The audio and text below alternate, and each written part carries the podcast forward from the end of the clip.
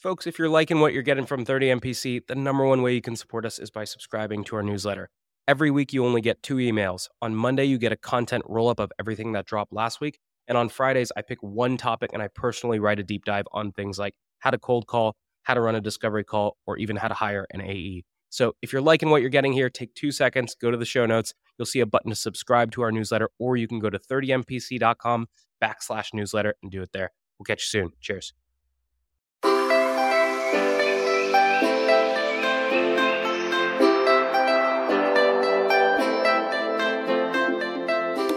Good morning, everybody, and welcome to this episode of 30 Minutes to President's Club. My name is Armand Farouk. I'm here with my co-host, Nick Cegelski, and we're here for another round three with the multiple-time number one producer over at Salesforce. It's Ian Koniak. Nick, why should people listen?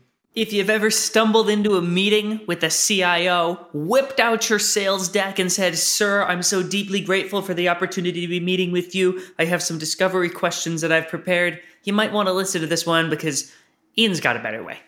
3, 2, 1, whip out this episode. Today's tip to optimize your sales day is brought to you by Boomerang. If you get an email and the action required on that email is going to take you less than 2 minutes to do it on the spot. It's not worth adding it to your to-do list, having to look at the item, remember what you need to do. That's going to take you more than 2 minutes anyway, so do it on the spot, get it off your plate. Now, we documented our best templates and tips to help you optimize your sales day with our friends at Boomerang, and you can get that documentation for free at the link in the show notes. This week's actionable prospecting tactic is from 6sense, who shows you the prospects who are most likely to buy so you can get more meetings with fewer activities. Personalizing cold emails requires you to only change the first paragraph in a trigger template. All you have to do is tie the research to the problem you solve in paragraph 1, and then switch that out while you leave paragraphs 2 and 3, your solution and call to action, exactly the same. And so we are giving you 6 of these trigger templates with our partners at 6sense. The link is in the show notes. Today's prospecting tip is brought to you by Super Cadence by Influ2, which helps cut through the noise of oversaturated prospecting channels. If you want to get your prospects' attention, you got to do stuff a robot would never do. One of my favorite plays is getting warm introductions to the accounts that I'm targeting via salespeople who work at that account. Salespeople help salespeople. Another approach could be using Super Cadence to run SDR ads to put a face to the name. Now, we worked with Influ2 to put together a special toolkit on ways to humanize your outreach, which you can get for free at the link in the show notes. Today's tactic to triple your connect rate is brought to you by RocketReach, who provides data that lets you reach out to the right person at the right account at the right time. Every time you're reaching out to an account, pull down the contacts again. Yes, I know it sucks, but the average tech tenure is 2 years, which means 50% of the workforce turns over every year. So look up the account, pull anyone who was hired, and scratch anyone who was left. And one way you can pull verified and accurate data is with RocketReach. So if you like this, check out their toolkit on 8 ways to triple your cold call connects in the show notes. Today's prospecting tip is brought to you by Woodpecker. When you're sending a sales email, you generally want to avoid putting punctuation in the subject line. If you've got an exclamation point, it makes it seem like you're shouting at them, "Look at this amazing offer," and a question mark just smells salesy, so avoid punctuation. Now, if you want to steal my full sales cadence from my friends at Woodpecker, there's a link in the show notes for you to go get it and try it for free. All right, Ian, welcome back to the show. You remember, we start every single episode with your top 3 actionable takeaways, so let's get your 3. Number 1 takeaway, most important, is you need to stop putting executives on a pedestal and instead treat them as normal human beings, just like your friends, your family, and anyone else. Because when you look up to someone, you can't see them eye to eye. And that's the most important thing. So you want to see them eye to eye and talk to them as a person. Number 2 takeaway is kill the deck. Do not come in pitching in the first meeting with an executive, okay? The key to an effective executive meeting is to have a conversation, a normal conversation. And when you're pitching, when you're presenting to someone, they're staring at the screen or your slides rather than talking to you human to human, which leads me to number 3, which is practice active listening in that conversation. Active listening, by definition, is listening with the intent to understand rather than the intent to reply. So if you ever hear yourself thinking about what you're going to say next as they're talking, you are not practicing active listening. This is the way you crush meetings with executives. So Ian, what's different about a meeting with an executive than me stepping into a standard meeting with a frontline manager or even a director type level person? I think it's the way they engage. Executives generally are very, very busy. And because they are so busy, they're going to be very calculated with who they meet with and what they spend their time on, because their meetings, literally, their calendars are booked up weeks, sometimes months in advance. So what's different is, number one, the level of preparation you need going into that meeting. Okay, the value you need to bring going to that meeting, but it's also different in how they actually engage. In my experience, working with executives, they're going to be very direct. They're also going to be speaking at a high level and looking at the big picture.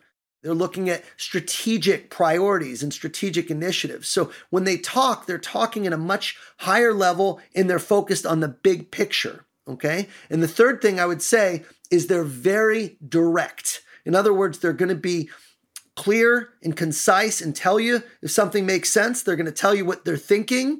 They're going to almost think out loud in a lot of cases, right? Because they want to know whether or not it makes sense to proceed with working together. Whereas other people might take it in, absorb the information, bounce it around. If you're talking to someone who sets the strategy, they're going to say, does this make sense to further discuss it? Or do I need to delegate this or give it to someone else? Is this something that really makes sense for me to get involved with, or is it someone else on my team? So what they're thinking about when they're meeting with you, and this is really important, is going to be different than what executives are normal, but how they're thinking during the meeting is going to be very different versus, your everyday manager or director.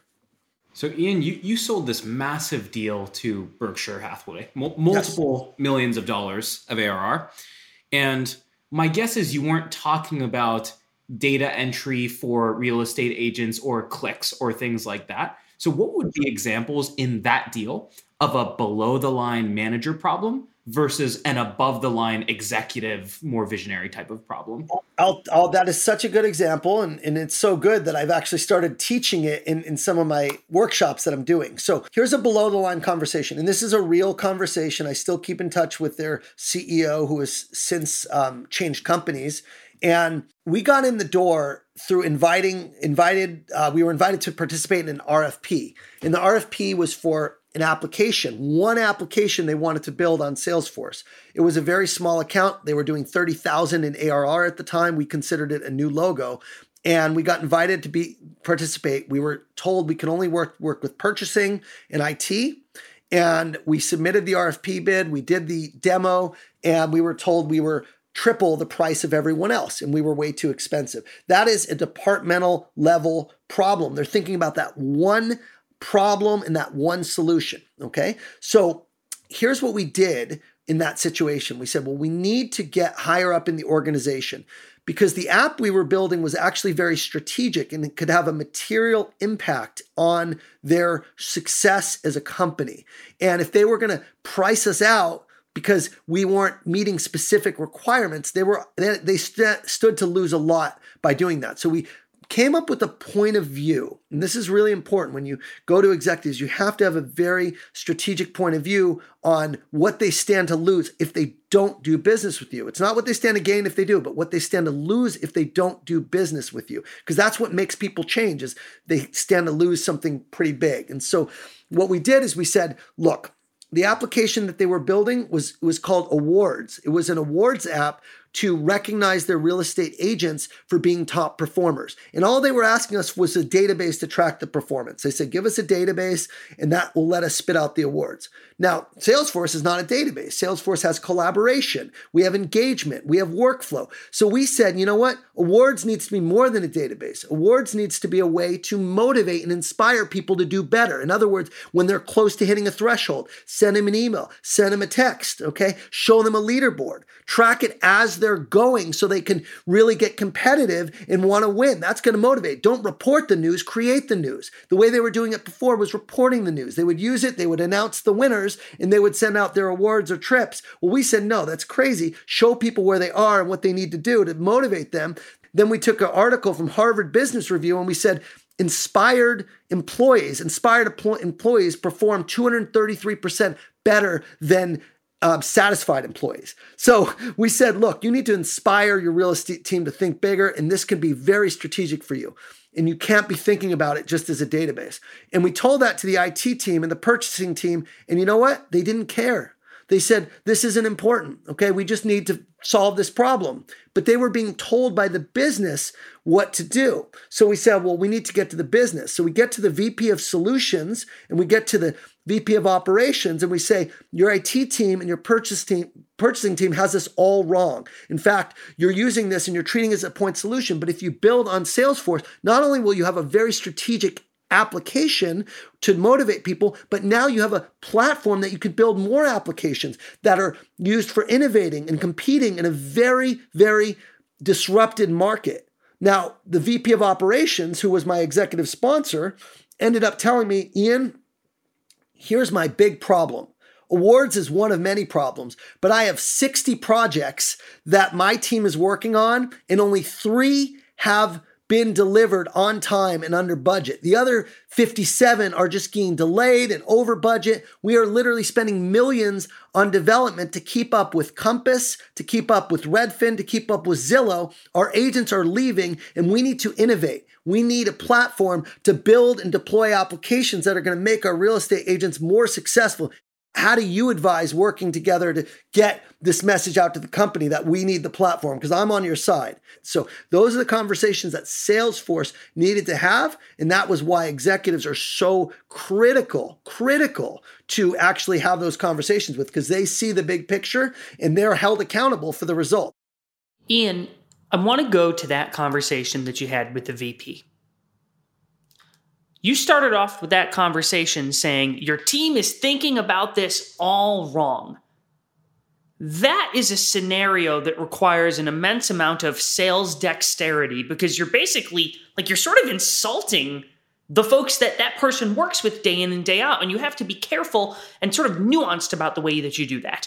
And from that, you then clearly did something to get this person to spill their guts about the big business strategic problems that they were having, that then you created a mega deal out of. I want to understand, one, how did you deliver that message where you said your team is thinking about this wrong? And then two, what did you do to get that person to say, here's what my real issue is? So first thing is, the delivery is really important. You don't want to call someone's baby ugly. But the cool thing is, I knew this wasn't his baby. In fact, I knew this, they had a new CEO in the organization and he was new to his role. So you want to find people that are new to an executive role, because they are brought in to make changes. They are brought in to transform the organization typically. And that's why they're there. And I think the delivery is really simple. It's, hey, look, I know you guys are working on this one project and it's important to deliver, but we are getting these requirements, but what's missing is the collaboration. What's missing is telling people specifically about how close they are, and that's a way to inspire them. And when people are inspired, like I said, they're performing better. Are you thinking about it this way too? So you share a different alternative approach, and that's called challenger methodology. Everyone knows challenger sale, right? But that's an example of commercial teaching or telling them something about their business they don't know. That's truly adding value. I wasn't pitching anything at this point. I was saying you need to be thinking about this a little different, and here's why. I also got insights from IDC, on the value of a platform. And I brought those to the conversation. I said, this isn't just an app. You can build other apps on top of this that are also important. And companies that work with Salesforce, they're able to produce 80% more applications than ones that are building with legacy technologies like .NET, like you've been doing in the past. And I showed him the stats. And that's what propelled him to start sharing about all the applications. So it was through that commercial teaching that I gave him that opened him up to actually start sharing about the rest of the stuff.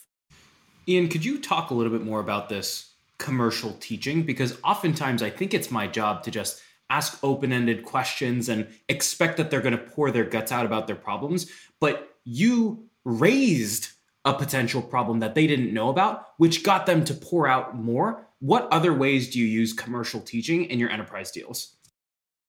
It's a great question. And for people who want to dive deep into commercial teaching, I highly recommend the book, The Challenger Customer, because half the book is all about developing commercial teaching. But essentially what commercial teaching is, it's a point of view.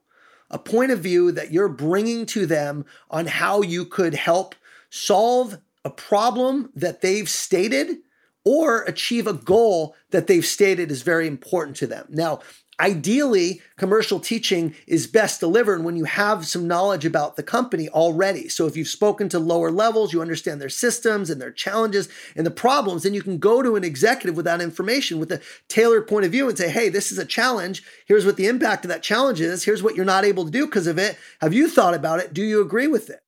Bottom line is it requires a lot of research and a lot of time to understand their current situation, number one, what that situation is costing them or preventing them from doing, number two, where they want to go as an organization, number three, and how you can help them possibly get there through solving that challenge, which enables them to achieve that goal, all right? All of that is what I call preparing a point of view. Now, I'm going to be really clear on one thing, and that is this.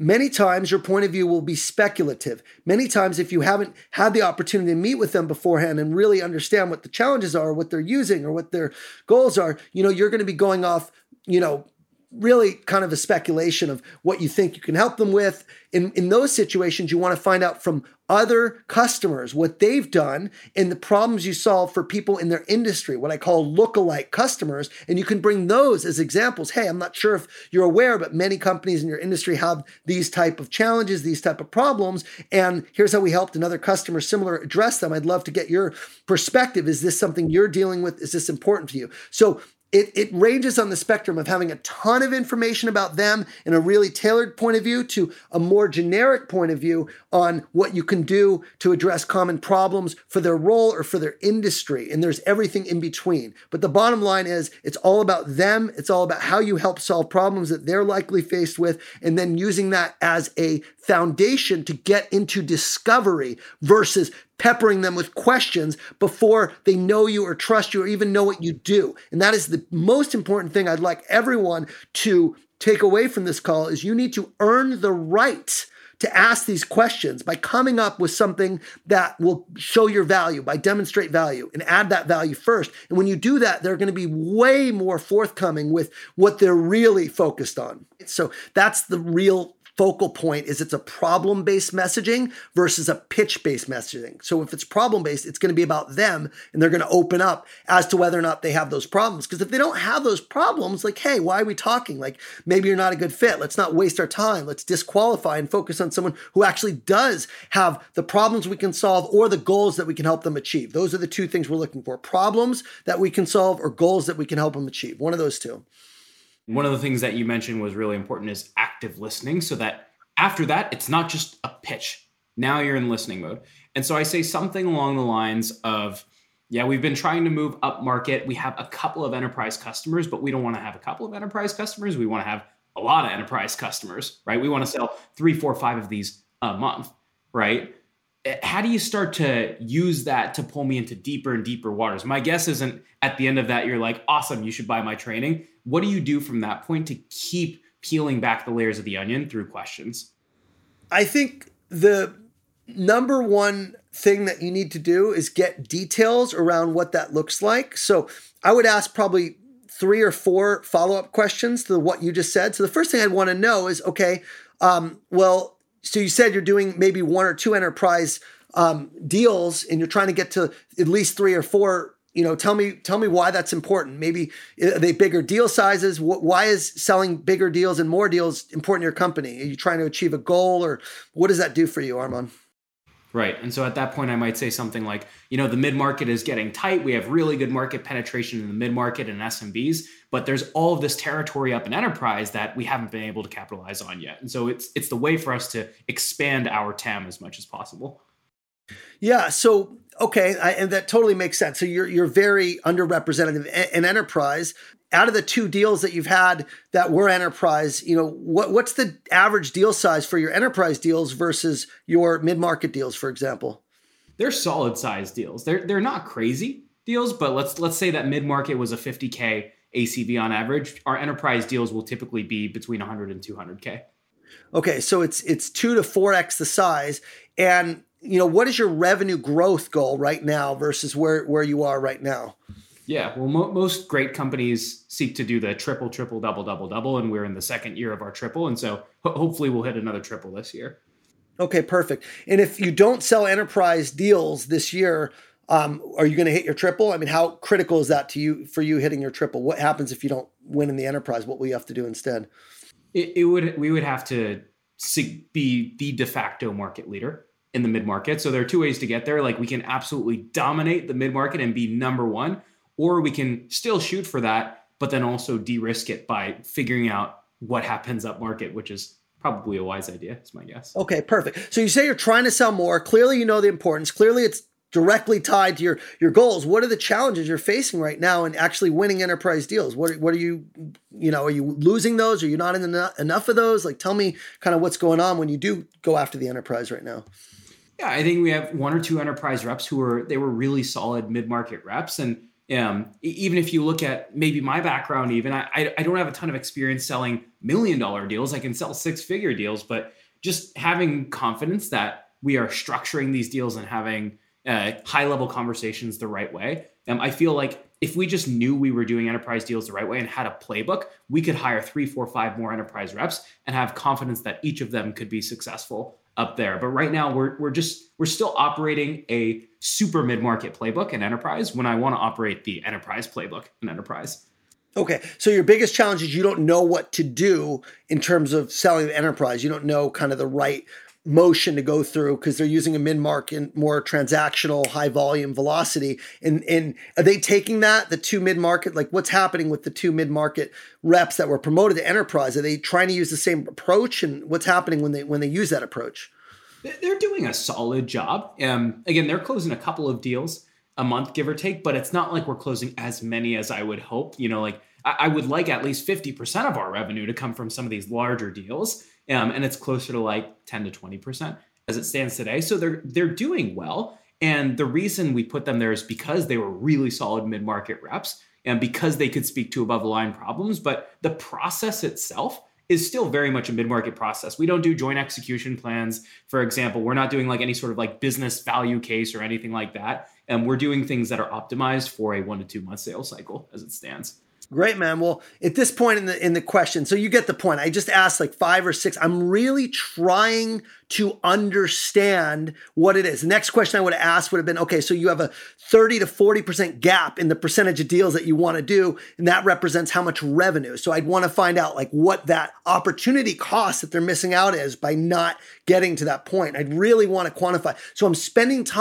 a lot of time implicating pain. I'm really trying to understand the situation in a way that feels curious, feels interested. So I'll ask you, Armand, how did that feel just on the receiving end? You know, me, did it feel like I was peppering you with questions? Did it feel like I was interested? Did it feel like I was grilling you? Like, just tell me how that felt on the receiving end of that role play. What I liked is, for everyone listening, that Ian took a very specific path of questioning. And I don't know if you even realize that you started with this, but I explained that I really care about selling more enterprise deals. And before asking me about my reps today, you asked me like why I even care about that in the first place. So you started with, why is that even important to you relative to the business? Like, is this even a problem that's worth talking about? And then you got me to acknowledge that it was a problem and then started to diagnose what are the things that are stopping me from making that problem go away. And I felt like we were on the same side of the table, and you were like it felt like you got my business, like you had seen this before. So you knew the questions to ask. You got to rake me over coals a little bit, but not so much that it felt like you were doing it to have a gotcha moment, but enough to pressure test that you found a problem, in fact. Okay, so I want to call out for everyone listening, what I hope you picked up on in this is it felt like a conversation. I hope you realized that Armand and I didn't script this at all. I didn't even know this was going to come up, right? So when we're talking about this is me. I'm actively listening and trying to understand why it's a problem, what the magnitude of the problem is, what he's tried in the past to do to fix the problem. I even said, hey, we have mid-market, we promoted them. What are they up against, right? Because I'm looking to see if they're getting, any penetration using this approach, right? I could have spent easily an hour for the sake of the 30 minutes part of the 30 Minutes to President's Club. I cut that off, but fundamentally, I'm really interested in understanding how important to him this is, and also the challenges specifically that he's dealing with. So I know the challenges that he has specifically in this case are he doesn't have a playbook in place to sell to the enterprise. In fact, I probably wouldn't even pitch a workshop at that point. I would pitch consulting and working with him to develop an enterprise playbook. So I'm really trying to understand where he needs help so I can recommend the right solution in that case. That is the key. Treat it as a conversation, but also your intent is not to sell. Your intent is to understand where they need help and what their challenges are so you can recommend and prescribe the right solution. That is where all the selling time is. It's not through pitching. Once you get to the pitch, you'll have your chance to showcase what you do and how you do it. But all the power is done up front in these upfront executive conversations. Ian, what was really powerful, what you did was I heard you play back what Armand had just said each time. You sort of summarized in a bullet point or two, and then you used that to transition to your next question. And that was proof of how much you were listening, and it made it seem much more conversational. And I know how important discovery is to you, because something you put in the prep document that I wanted to ask you was you wrote, position your discovery as a next step. And I'm wondering if you can tell me what the heck that means. Yeah, so there's something called decision fatigue. If anyone follows Gong and Devin Reed, he wrote an article about this. And it says that if execs are too involved in the deal, it actually decreases the likelihood of closing, which is counterintuitive because the same Gong research shows that execs need to be involved in a deal or else it decreases the likelihood of closing if they're not involved. But if they're too involved, it also decreases. So what does that even mean? Well, it means execs need to be engaged, but not too heavily engaged. Remember how busy I said they are, right? What we want to do at the end of every exec meeting. So let's just say they have a problem. They've opened up. We know we can help. Well, where do we go from there, right? Now, the executives are not going to have that information. If you start asking for that information, they're going to immediately check out, right? So you have to keep it above the line and high level. So that's what I mean by selling the discovery process is explain what is needed as far as if you need to do a workshop, if you need to see their systems, if you need to follow a process that they're doing today so you can show how your software can automate it, whatever those things are that are unique to your company that enable you to deliver a proposal or a demonstration or a proof of concept, whatever those things are, you're going to tell them, here's what we need, who can we work with? And then at the end of that, if they say, work with this person on my team, right? Then you ask them, can you make a brief intro? Can you send an email intro? And then now you have their sponsorship. And once they get an email from the CFO or their boss or whoever it is that work with Ian, they move very quickly because now it's their boss's priority. So that's why it's so important. But you don't want to get them bogged down in the discovery process and give them work to do. You want to have someone on their team coordinate. Every executive has a number two person, and that's very, very common where they have you work with someone close to them. Usually it's a VP level, maybe a senior director level where they're going more in the weeds and connecting you and get you the information you need, and then you surface that back up to the executive and show them what you found. Sometimes it'll take a month of research. In Berkshire's case, it was 3 months of literally flying around the country, meeting with agents, understanding all the things that we needed to provide with the new platform. And the CEO, he was kept in the loop. I say CEO because he got a promotion after we started working together, but he wasn't the one orchestrating that and coordinating. We just kind of kept him in the loop and we get his feedback when we needed something. We kept that, connection really strong, but very much it's about telling him what you need from that step forward and finding out who can help shepherd you and take you around the organization to get that information. Ian, how did you keep the CEO in the loop while all of this stuff was happening? Did you have a bi-weekly standing meeting? Was it text? Was it just whenever you wanted? It was text. It was call. I mean, for me, like I said, keeping a relationship, a lot of the C-suite is relationship. You've got to make sure you have that connection. It's not relationship selling. It's challenger selling, but it's maintaining that relationship. For me, I always would tell them, hey, I met with this person on your team. Just a quick update. Here's what we're doing. Because they want to know that you're working on their behalf. If they're sponsoring this, if it's something important to them, they want to know you're taking the rein by the horns and you're on it. So the more you can kind of communicate what's going on and just keep them in the loop, the better. I love text. Text is my number one go-to with executives. I use voice memos. I use videos. So you got to treat people as friends. You want to treat them like you're giving them the VIP experience, but you're also treating them as a human. And that was my first takeaway, is like, these executives are no different than you and I. And the minute you can let your guard down and just show up as your authentic self and be yourself, and they see you care about them, they see you work, you're working hard for them, you're going to be able to go to them when you need something, and they're going to help push things along when things get stuck at the lower levels, where they inevitably will. So that's kind of how I do it, Armand. It's a lot of one way, and then I pull them in when there's something really needed that we need to talk about. We're stuck. There's a fork in the road, whatever decision needs to be made. That's when we hop on a call. So I'd say the calls aren't standing calls, but they're definitely probably talking them once a week, once every couple of weeks. If you're in an active deal, you're talking actively to the executive sponsor. When you're in a deep discovery process and there's nothing to do, then you're updating them in the process. Ian, this has been a beautiful trifecta, your third appearance on 30 Minutes to President's Club, so you know what is coming. We're moving to the final question. The final question, we have talked about a lot of great things that salespeople should be doing. We now need to flip that on its head. Final question is, what is one bad habit that you see a lot of salespeople exhibiting that they need to break because it is hurting them more than it helps? Overthinking, okay? Overthinking. I'm spending 10 hours planning this one meeting instead of just getting some basic information and coming and treating people as a person. More action, less thinking. We get better, we grow, we excel by doing, by failing, by falling on our face, right? So the people that are overanalyzing, overthinking, it's good to plan, it's good to do your research, but it's all about learning through experience. So I just feel like people get so intimidated when it comes to these conversations, they overthink it. And the more people they'll talk to, the more they realize, hey, they're normal people just like you and I. In fact, I get along easier with executives than others. So don't overthink the meeting. Treat them as like a person. Don't over prep, okay? Just have a conversation. Focus on helping and serving, and the rest will take care of itself. Beautiful. Well, I hope you over-prepped for this part, because it's time for, is there anything you want to promote before we jump off here?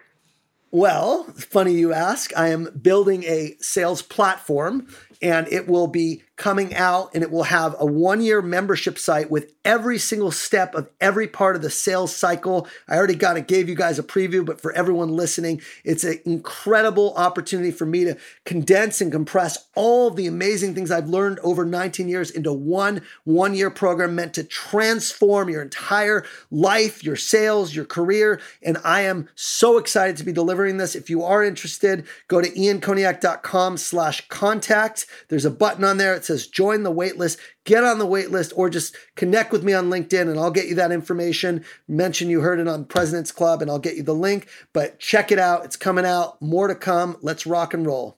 Ian, thank you so much for joining us. Everybody, stick around for a 60-second recap coming up soon.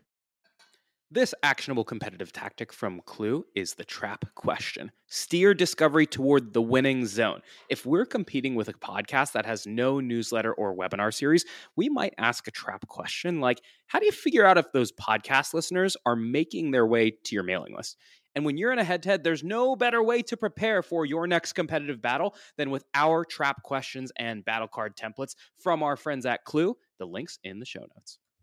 Otter AI's Otter Pilot for Sales gives you the freedom to sell on your discovery calls by taking notes for you. One of the best ways to deepen your discovery is to ask your prospect about the impetus behind their goals. So when a prospect tells me they want to advertise on more sales podcasts, I'll say, well, it's not every day that you wake up and decide you want to sponsor a podcast. What's causing you to even explore this in the first place?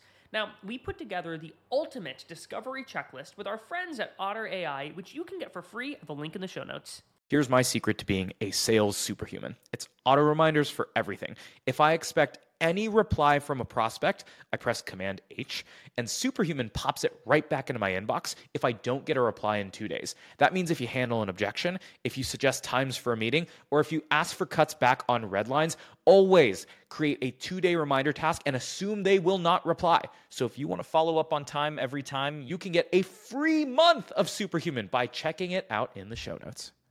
Your top 4 takeaways from this episode with Ian Koniak include, number 1, start your calls with a point of view on how you can help your prospect. Don't just come in with random open-ended questions. However, number two, kill the deck in the first meeting with your executive and then focus on listening and asking questions based on what they say. Which brings us to number three. Once you get that executive bought in, sell them on the discovery process and yo-yo sell to the SVPs or the VPs without fatiguing the executive. And then lastly, number four, go after new executives at companies. They're oftentimes brought in to solve new problems. Alrighty, Nick, how can people help us out here?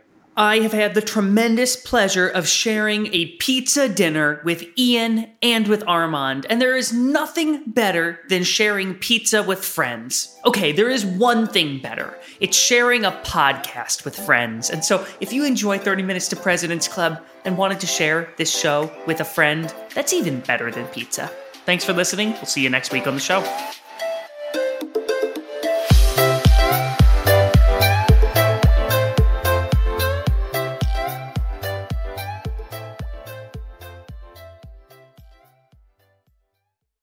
This week's actionable prospecting tactic is from 6sense, who shows you the prospects who are most likely to buy so you can get more meetings with fewer activities.